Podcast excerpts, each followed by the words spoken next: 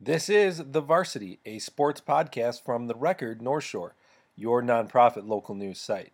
The Varsity is presented by the Illinois Bone and Joint Institute, with more than 150 fellowship trained physicians in every orthopedic specialty and dozens of locations across Chicagoland and the suburbs.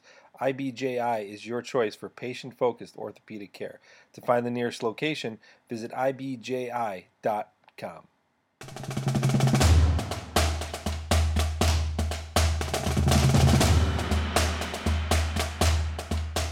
Howdy, folks, and welcome to the latest episode of the Varsity Podcast, a podcast where we discuss everything involving North Shore High School sports.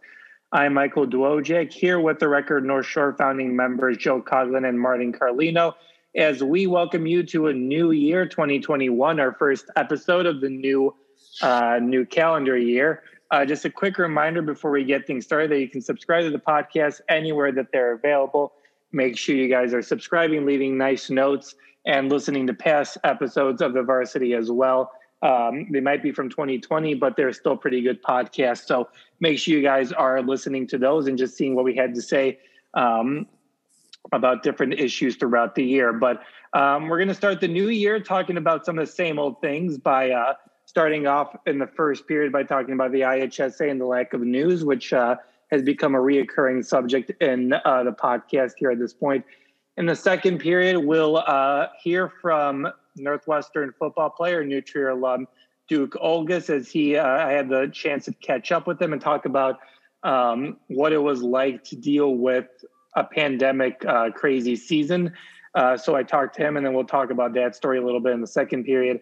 And in the third period, we'll talk about Loyola Academy getting a new football field turf, and they also have two new turfs uh, coming their way on the Munds campus. So we'll look into that. Joe caught up with uh, Loyola about all of that. So why don't we get things started in uh, the first period by uh, basically us doing the same stuff we've been doing in 2020 in the new year by basically saying that there is no news uh, between the IHSA and the IDPH.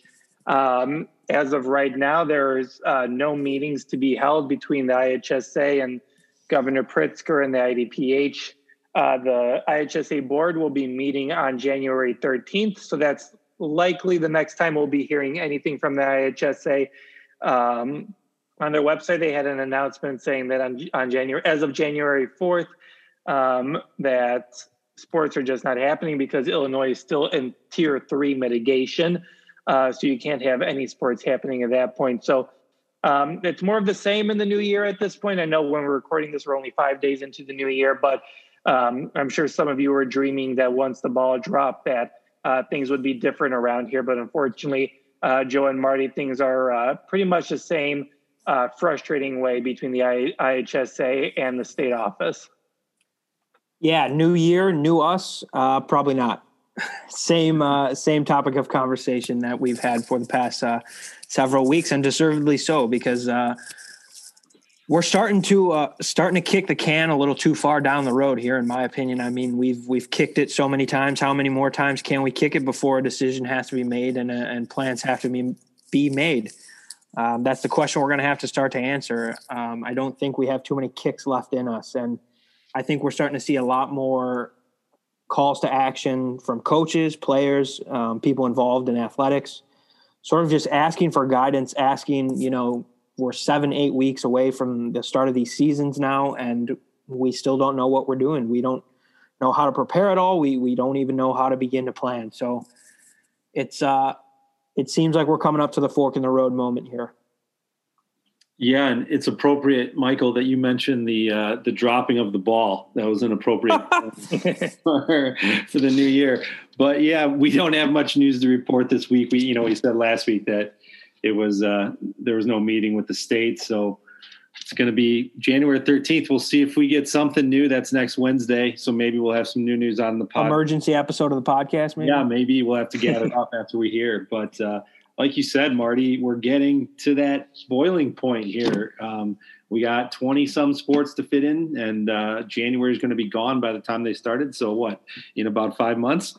Um, you know, I talked a little bit too. We did a story on um, Loyola's new turf. So I, so I caught up with their football coach, John Holecek, we talked a bit about it. Um, you know how they're feeling, and he said, you know, it's very difficult. They can't get together at all. They got to do a lot of things virtually, which isn't really effective. You know, all you can do is try to keep morale up and motivation up um, until you you get there, until you get some guidance on when you can get.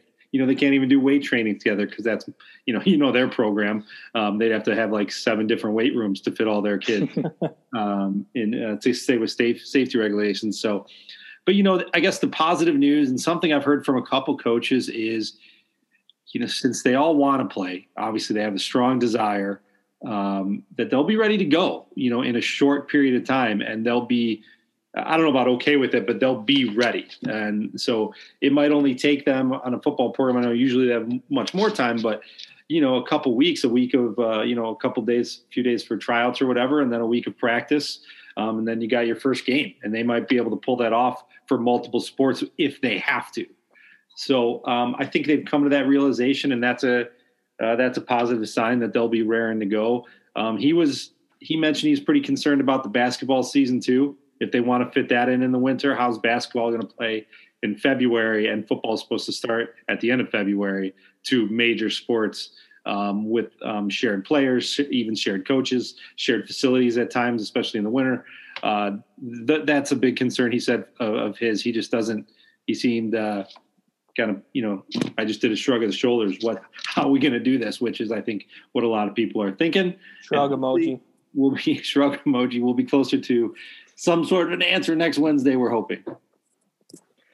Yeah it just feels like we're beating a dead horse here and i i, I feel like um it, it's annoying to our listeners and that kind of stuff and obviously we don't want to be constantly talking about the same thing but it is frustrating because i know a lot of coaches and players out there are as frustrated as we are and I think the biggest thing at this point is all we can say is um, where is the plan at this point? I mean, we've been on this point for the last two or three weeks, but like there's no plan. I mean, maybe there is a plan and we don't know about a plan, but it's just like how what what are athletes and coaches supposed to do when um, the IHSA can't even meet with the governor's office, the IDPH? I mean, um, there doesn't seem to really be a plan of trying to mitigate and how do, how do you get a basketball season in while you're trying to get a football season in? And we've i mean we've gone all over this. And if you guys want to listen to our usual rants just listen to old episodes of the podcast at this point. It's just it's frustrating because you want to start the new year on a positive note. Um, you want to believe that you're moving in the right direction obviously with the vaccines and things are really changing for the better. And we're hopefully getting a relatively bit closer to um, getting back to normal, at least a relative normal. And it's just frustrating to read and frustrating to see that meetings are being canceled and um, there's no plan. And one side is just blaming the other and just it's just uh, for these kids i can't even imagine. It's like you're always told and you're always expected to like listen to adults and like listen to what the adults are saying and the adults aren't saying anything and they're not leading. So um, i can't even imagine the frustration um, that these kids are going through. I mean, all they want to do is play. We've seen in the fall just how dedicated they are to making sure that it happens. So, um, I don't know, guys. It's just frustrating. It's annoying. And I know you guys don't like saying the same thing over and over again. I'm sure both of you are tired of going up the point of saying this is ridiculous. But um, at some point in the new year, you need to make some changes. And IHSA probably should have made some resolutions about trying to figure out what to do in this new year. Yeah, really well said, Michael. I couldn't agree with you more. I think it's it's time. It's time for to put it uh, to put it as brief as possible. It's time. Yep, to keep it brief. all right. Well, that's that's all we're going to talk about at this point. I mean, there's only so much we can talk about without going in circles about um, what isn't happening and we obviously want things to happen because obviously we want to talk about sports on the on the varsity podcast as crazy as that might seem um, but we want things to get better we want kids to go out there safely um, so we'll just keep you guys posted maybe there will be an emergency episode of the podcast once uh, the board meets and gives us any hint at what's going on. Who knows? Maybe there'll be some white smoke coming out of the IHSA office in Bloomington, and we can see uh, what that means really. But on that point, we'll move on over now to the second period of the podcast. Um, like I mentioned earlier, we'll start off this period by hearing from New Trier alumnus Duke Olges. I had the pleasure of talking to him and catching up with him and for a story that I'm working on. For I worked on about uh, what it was like to play collegiate football during the global pandemic, all the different things that they had to go through, and that kind of stuff. Duke was really good um, on hitting on a lot of different things. So um, we'll start off this period by uh, having Duke talk about what it was like, the commitment it took to uh, pull a season off like this, and all just the craziness that came along with uh, just having to adjust to a crazy season um, that was this past college football season.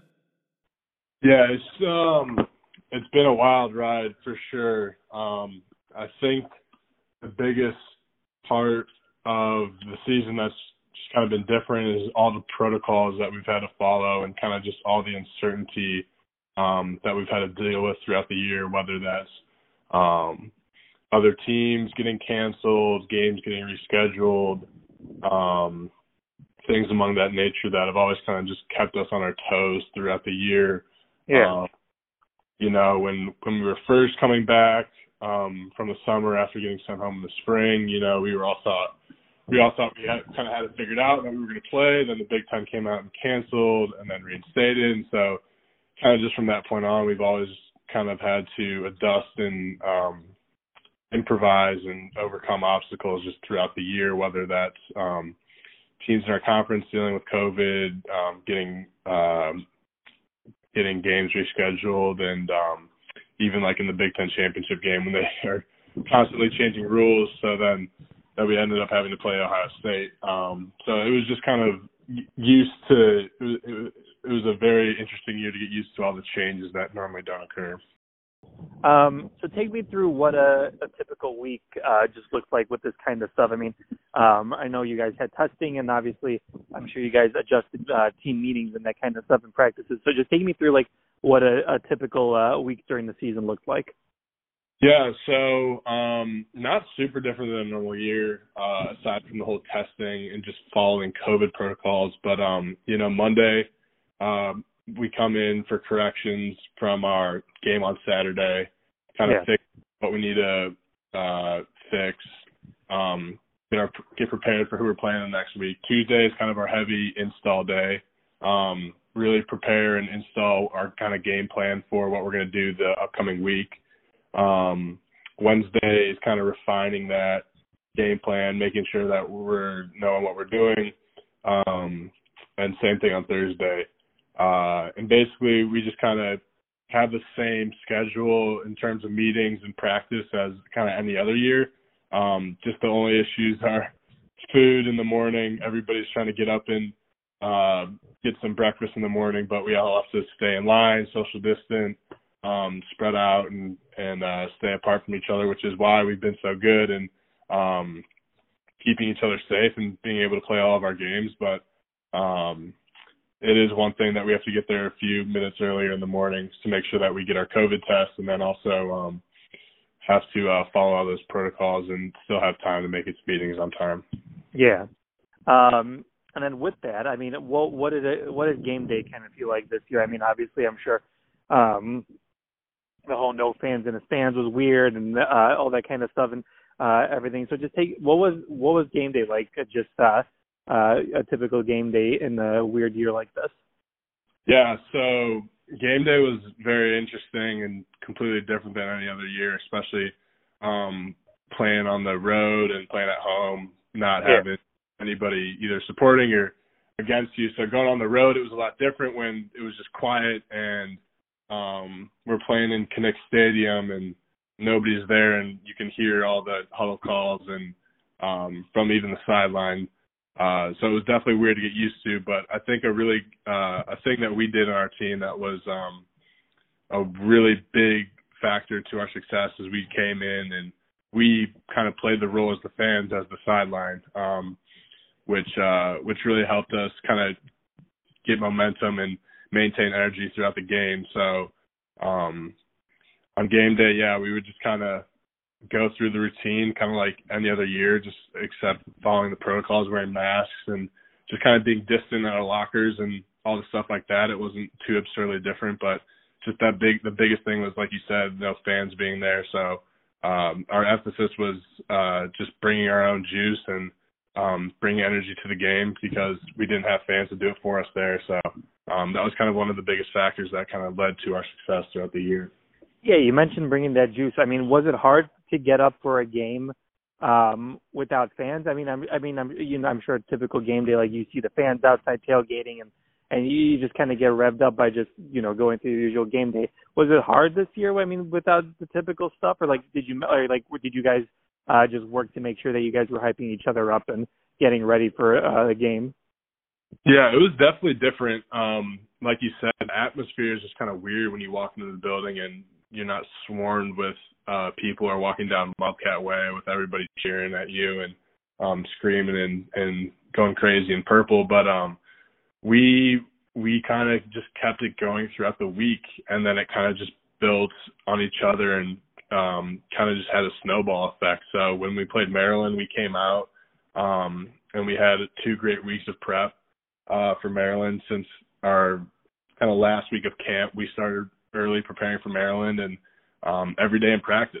It's Fitz would say, "Hey, you, everybody's well aware there's not going to be the stands there, and who's ever sideline is going to have the most energy is is going to play a big factor in who wins the game. So every day Yeah. in practice, to act like it was the game.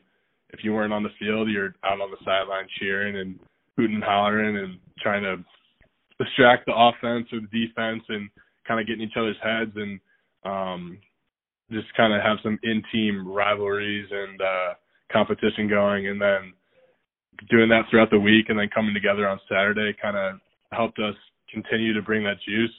Um, but just it, honestly, it kind of starts in practice. So we were doing it all week, and it was easy to take it to the game.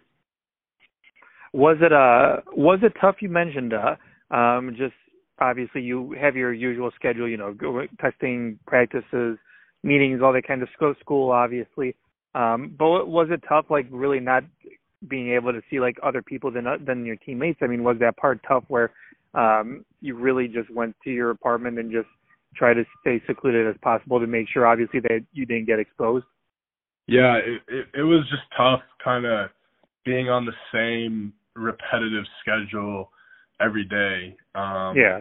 A lot of guys kind of got frustrated and tired with that, but um obviously we all knew that that was how it had to be for the period of time that we were in for the season. And um we all just really had to lock in and get through it. And knowing that the guy to your left and your right and everybody else who you're living with is going through the same thing um kind of helps and and makes it a little bit better. But um you know we would try to find things to do to keep us busy and um kind of keep us focused so we would kind of all watch movies or watch TV shows together, play board games or stuff like that to kind of keep our mind off of it. But yeah, it was definitely tough to just kind of be locked up inside and um continue to being safe. So uh just kind of our support from our team and, and all that really helped us get through that.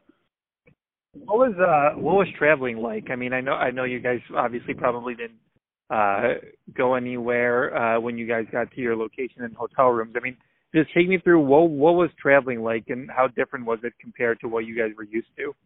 So if I could say one positive thing about this whole COVID season, it would be the traveling aspect. We had to stay Really? six it had to be we had to be six feet away, so we each got our own seats in the bus. We didn't have to share hotel rooms, um, so you didn't have to worry about getting the guy who snored all night. Yeah. Guys were getting king beds. Um, so it, honestly, the travel part was one of the upsides, and people are are not looking forward to to go back um, to normal next year because we just had so much space on the bus, and we were taking extra buses in order to follow po- protocols and um everybody had their own seats and then yeah like i said guys didn't have to share hotel rooms and people weren't getting partnered up with guys who were just snoring and ripping paint off the ceiling all night so that was actually one positive thing um that i think myself and a lot of other guys enjoyed but um yeah i mean when we would get to the hotel it's kind of the same stuff um in any other given year you, you kind of get in check in go um go to your room and just kind of lock in and prepare for game day. So there wasn't really too much exploring and seeing around um regardless, but uh those those few perks of kind of having your own seats and hotel rooms were kind of nice. Yeah. Um, so what, given everything that's going on this season, I know obviously you guys still have one more game to play, but um, what would what would you say was the toughest part of all this? I mean, if you had to choose one thing, and I'm sure uh, there are a lot of tough moments and a lot of tough things to give up, but if you had to give uh, say one thing that was the toughest thing throughout this whole experience and season, uh, what would you say it was? That's a good question. Um, the toughest thing would probably um, it would probably be just kind of um, I would I would say not necessarily like um, having to be I, I would say I guess just having to be isolated from everybody else. Um, uh-huh. Staying away from your families um, when they came in the, in the games, um, not being able to see your friends on other teams, um, or even friends that are just um, in your classes or regular students. Um, I would say that was definitely the hardest part um, because when my mom and dad come to the game, obviously I want to go see them after the game. Yeah. Give them hugs, go out to eat with them, but um, you can't do that this year.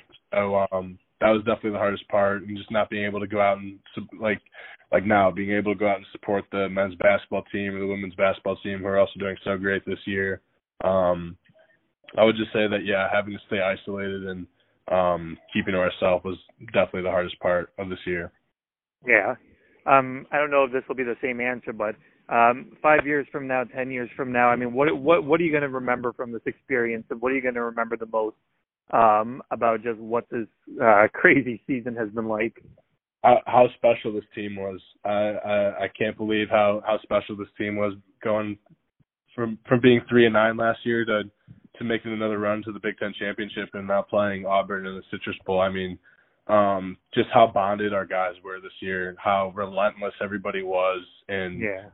safe with protocols and just grinding throughout practice and um, taking whatever was thrown at this this thrown at us this year and just adapting to the best of our uh, adapting to it as best as possible and just kind of taking it and running with it. Um, so I would definitely say that just our leadership and our camaraderie and our brotherhood on this team was just be was just second to none. Um, and I don't think that anybody else in the country was doing it as well as us. So um, I think that for sure when I look back at this year, just how special, how connected and, and unified we are towards we were towards one goal.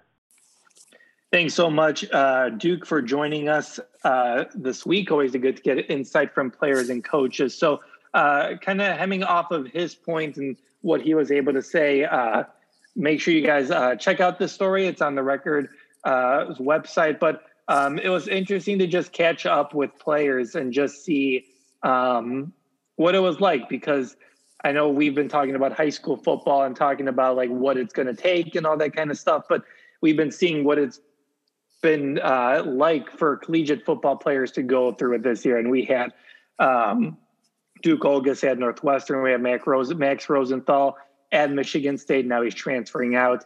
Uh, we had Jake Marwede at uh, Duke, and uh, we had uh, Zap at Illinois as well. Um, so I caught up with four players, and they talked about how um, all of them wanted to play, all of them wanted to uh, commit to playing a football season, but they also knew that they needed to commit to playing a football season. So um, whether that meant not seeing people, uh, make sure you're social distancing and that kind of stuff, and it, things were just different about the usual practice schedule. I mean, obviously they had to be tested every single day, and they talked, and uh, a lot of the guys talked about practice being the same, but practice also being different because you had to social distance. And uh, Jake talked about at Duke how they had like two separate weight rooms and two separate locker rooms. And um, traveling was fun because every guy got his own room and didn't have to deal with their roommate snoring and that kind of stuff. So that stuff, well, there was some good in it and all, but it was just so interesting to uh, see what these players really had to go through and what these players uh, had to experience to go through it. And um, I'm sure you guys are uh, would agree that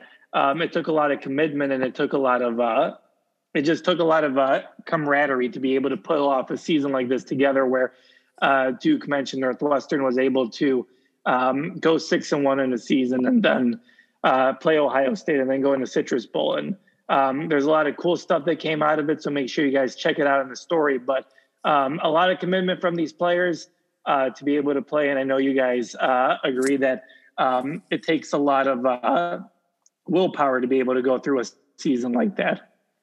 Yeah, just uh, just a tremendous story, Michael. So first off, I want to encourage all of our listeners to um, to check that story out if they have a chance because it was really well done and there's a lot of great insights in there. Um, but but specifically related to your to your point, Michael, I think two of the things that really stuck out to me um, was first you you had a, a couple paragraphs in there talking about how players had to often prepare for not knowing for sure if they were even going to be able to play um, on the weekend, and then if they were able to play, not knowing if the team they were going to face was going to be able to play and if they were going to end up facing someone else. I mean, that just just really stuck out to me because you you see it at the high school level, let alone the collegiate level. Obviously, a huge part of football is game planning and preparing for your opponent and how you think you can best try to beat that opponent. So, to potentially have the chance where you'd be facing someone you weren't expecting a week or two sooner or a week or two later, or not even playing a game you prepared a week or several weeks to play is just, you know, I, I, can't even imagine the challenges of preparing for that. And and you you prefaced it a little bit earlier in your comments, Michael, but just I think you had a couple sentences in there about how players weren't even able to see their family after a game, and you know that's such a tradition to me of, of football uh, in the high school level as well, but but collegiately as well, I imagine. Um, but you just you just remember while you're waiting to get on the field to do some interviews, you you see the parents lined up on the fence and players running over to their parents and talking about the game and and checking in with them, and to not even be able to do something like that, it, it must have just been a a huge adjustment and a, a huge huge part that a huge difference in the football um, experience that they're probably have been used to for for dozens of years. Yeah, and I think that's that's a big um, sticking point for me was the that they're used to a certain way. You know, you grow up and they kind of guide you you know if they're doing it right they they prepare you for what's the next level if you want to and if you are talented enough to play at the next level what's going to happen there and then what's going to happen at the next level and potentially if you keep moving up and then to get there and it's all completely different um, i think that um, was an interesting point compelling point to me as i read through your story michael um, especially to hear it from um, four different um, football players from four different universities and, and different conferences um, for the most part was was super interesting to me. The thing that you know, other than that thing that I took away, especially part of the kind of the procedure of uh, the, the back end of football or the behind the scenes, is the camaraderie piece that you get while you're training and while you're working out and while you know group huddles before practice after practice positional meetings all together you know you know in the same room and then all together as a team you know none of that could happen um, in a normal sense. And um, to think about, you know, not weight training. I think we've all played competitive sports before, been on teams, um, and you know, from bus rides to um, weight training, and, and, just not just actually going through um, the motions of weight training, but um, socializing with with your teammates um, for stuff on and off the field um, is a huge part of the camaraderie and builds continuity with your team. It does so much for a team. So to be without that uh, it's so I, can't even imagine. So this story gave you an inside look at what these guys had to deal with and what they say about it. Um, I think that's kind of a, um, a, priceless piece to a story like this, as we get to see um, what it is. And young athletes should read this just to see how these guys persevered through, um, as we mentioned, unprecedented, but also something we probably won't see again. Um, hopefully, um, so very cool stuff. And uh, you know, you know, they're they're positivity also show, showed through um, through this all, and they have every right not to be, or at least at least be um, not negative, but uh, realistic about everything. But they're very optimistic, which was cool uh, to read as well. Yeah, great points, Joe. And you think about something even as simple as like a team dinner before uh, before a game on on Saturday, where you would normally have the entire team sort of meet in one place and everybody eat the same meal and share plates and all that stuff. And not even something like that could happen. And I know that's a huge part of the football experience for many programs. Yeah, I think that was the biggest uh, thing where obviously you go through a football season, you go through the physical pains, you go through injuries and that kind of stuff. And um, obviously, with this, you also run the risk of maybe catching the coronavirus and not knowing how it's going to catch, uh, how it's going to affect you. But I think the biggest thing was just like the loneliness aspect of where, like you guys mentioned, not being able to see parents, not able to um, hang out with teammates in the locker room after a practice or just like talk to each other for a while. I remember having to like limit your just go to the apartment and play video games or limit your opportunities to like go out there and see people and that kind of stuff. I mean that that has to be the hardest part just all these guys not being able to see their family and I mean from the be- beginning of the season until the end of the season you couldn't see family members, you couldn't hug family members, you really couldn't hug anyone outside of like your bubble or anything like that and um, I, I couldn't imagine having to go through that process. And I know a lot of collegiate athletes um, are going to go through that process now, whether that's basketball or all the sports that are hopefully going to get started soon. But um, the, the, loneliness really was the really interesting thing to me.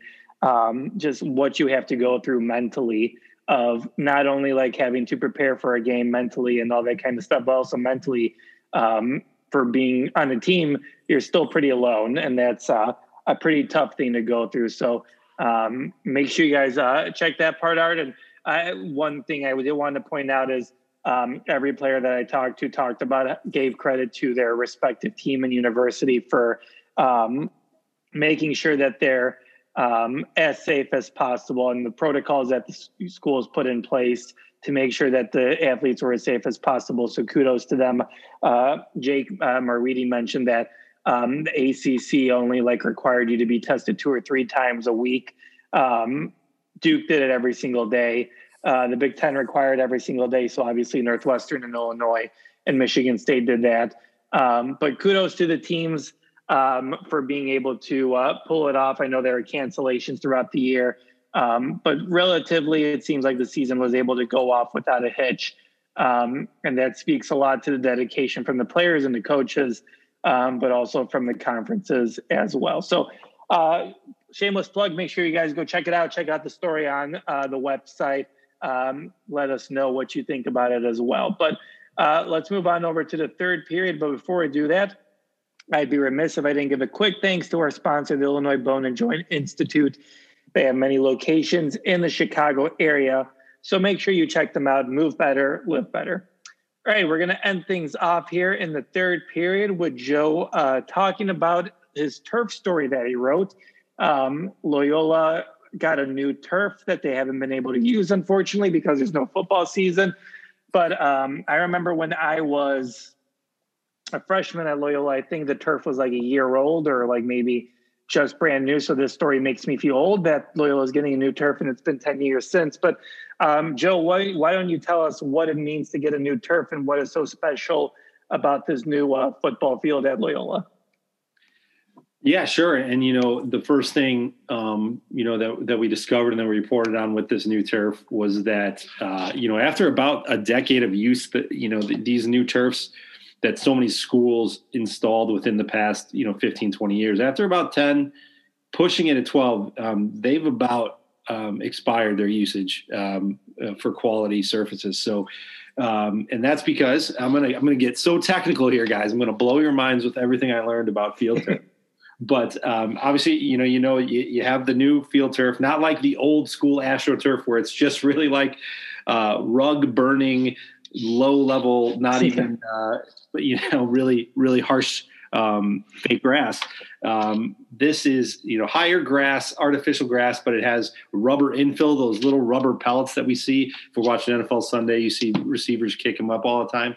But uh, over time, those little rubber pellets flatten, and there's millions of them all over the field. So they flatten out. They also move around, so it's not consistent. So you have different spots of the field that are really hard. Um, um, and if you get tackled on there or fall on there, the concussion rates go up. And they've they've developed a um, a unit of measurement called the GMAX that measures the hardness of a field. So anything over um, approaching 260 200 is dangerous and anything over 260 kind of the amount of uh, concussion the rate of concussions go up drastically so they want to keep it under that with loyola's new turf field um, they john stutz who's the uh, who's the director of facilities over there, athletic facilities. Um, he he went a, a slight extra mile and, and got the shock pad to go under the turf. So we have the turf, we have the rubber infill, and we got a shock pad under it. Um, he said that pretty much guarantees that Gmax will never be over 160 for the lifetime of it, um, which in lifetime will be about eight to 10 years. So um, with the extra mile with that, they completely replaced. Um, they got the highest grade um, face weight for the turf for the actual turf so that's kind of like a high density um, which is the safest to play on the softest it's uh, 52 face weight um, which doesn't mean anything at all to you or me but it is the level used at the professional level so pretty much what the dallas cowboy use the uh, loyola academy ramblers are now using um, on their field. So um, it costs about to replace the turf at Horster Field um, in Wilmette. It costs about six hundred and thirty thousand dollars um, which is um, you know kind of less than a brand new facility, which includes drainage and everything. And luckily, they didn't have any um, major problems with the infrastructure under the field, so they just uh, replaced it. Um, most of that, if not all of that, is coming from donations from their um, from their boosters, from their supporters, um, and now they're on to phase two, which is replacing two turf fields up at Munns campus. so they've at Horster Field in Wilmette, they play football. Um, they do track and field meets, um, but that's really it. Um, they might practice other sports and do some gym class, of course. Um, but it's over at Munns campus where they do the lacrosse, they do the soccer, and uh, they do the soccer. They play lacrosse and soccer and um, field hockey as well. So they got a few fields over there. They're replacing two of them with this new field turf, this high quality stuff. Um, it's two fields with the shock pad, so that's also going to be a little over six hundred and sixty thousand for a total all in of one point two million. They are currently engaged in more fundraising uh, to fund that second part um, up at Munns campus, which isn't installed yet. They kind of had to take a pause because um, of the COVID um, pandemic and all the uh, the consequences there. So that's the next step. But really, we just have a softer field. Talk to um, as I mentioned, the loyola football coach. He said it's very noticeable. Um, you could tell the old the old stuff was uh, was getting pretty difficult to play on, um, especially in certain parts of the field. So they're happy with it. It's good to go. Um, just it's just sitting there. It's waiting um, for the new season to start. So whenever it does, they'll have a soft playing field to go with. Looking uh, looking at the turf, you see a photo of it with the story, and I'm glad that they went with the thin uh, script for the end zones. I'm not a big fan of the you know the fat script. Um, so I was pretty happy to see that it was all. Uh, it seemed like more of a traditional thing. I think it's pretty similar to what it was before, but um, yeah, it is really it's interesting just to see. Um, Sorry, it's funny that you mentioned uh, the the paint job and and the script uh, that they went with. Um, John Stutz, the facilities director, said that was probably the most difficult part of the process was matching the school colors exactly. He said uh, the direction was to match them precisely, and that was probably the most uh, difficult aspect of putting it all together. Yeah, definitely it's uh, really interesting to see. Um, Joe, uh, do they say when the Munns campus stuff is going to happen, or is it just too hard to see with obviously coronavirus in the winter at this point? Yeah, I think with the winter at this point, they're hoping um, as soon as the weather brightens up a bit, and uh, you know, I don't think they're going to wait for the fundraising to complete, but they like it to at least get initiated and feel confident about what they're at, where they're at, um, to kind of continue the construction really uh, fun stuff. I mean, anyone who's been to uh, Horster Field knows that that's pretty much a perfect uh, location if you're going to watch football on the Saturday afternoon. So uh, for them to get the new turf, obviously, will be uh, very helpful and very nice. Uh, maybe they can add the video board, like I suggested uh, last week in in our last episode of the podcast. But um, that'll take some more fundraising, I'm sure. If they're trying to to, to mirror the Dallas Cowboys, then yeah, maybe they can get uh, a portion of their scoreboard from Jerry Jones or yeah. they should just do a dome at this point so you can have uh, the facility open all year long get you because I remember when they would play uh, for state championships that they you may I mean obviously you can't practice because of light and that kind of stuff so they would go to Halas Hall and like practice there sometimes but a dome would probably be beneficial there but I don't know uh, if that's on the agenda for the Ramblers at this point maybe a retractable roof. I mean, once you raise one million, what's the what's raising one billion? It's only like nine hundred and ninety nine million. Right. exactly. I mean, with a team, couple more winning, emails. I mean, the, yeah, the money just keeps on coming in every year. But uh, yeah, really interesting story. Joe really gets into the nitty gritty stuff. So make sure you guys check out and learn about uh, turf because I'm sure most of you, like me, just thought there are pellets in there and it just is nice and you don't have to water it and that kind of stuff. But uh, make sure you guys are checking out Joe's story and uh, check out uh, all the fun details and all the uh, fun stuff that comes into uh, making a new turf. But that is everything that we have uh, for this week's episode of the podcast. Started off the year, started off the new year with some negativity as always, but then we brightened things up and, as always, kind of gave some fun insight as you went through. A quick reminder that you can subscribe to the podcast anywhere that they're available Apple, iTunes, uh, Apple Podcast, Spotify, whatever have you. Just make sure you guys are listening to this episode and all our episodes. Uh, make sure you spread the word as well, uh, whether it's through social media or whether you're talking to your neighbor over the fence and just say, hey, have you listened to this podcast? Uh, we love uh, and appreciate all the fun support we get from all of you. So, for Joe and Marty, thanks so much for joining us this week, and we will talk to you guys down the road.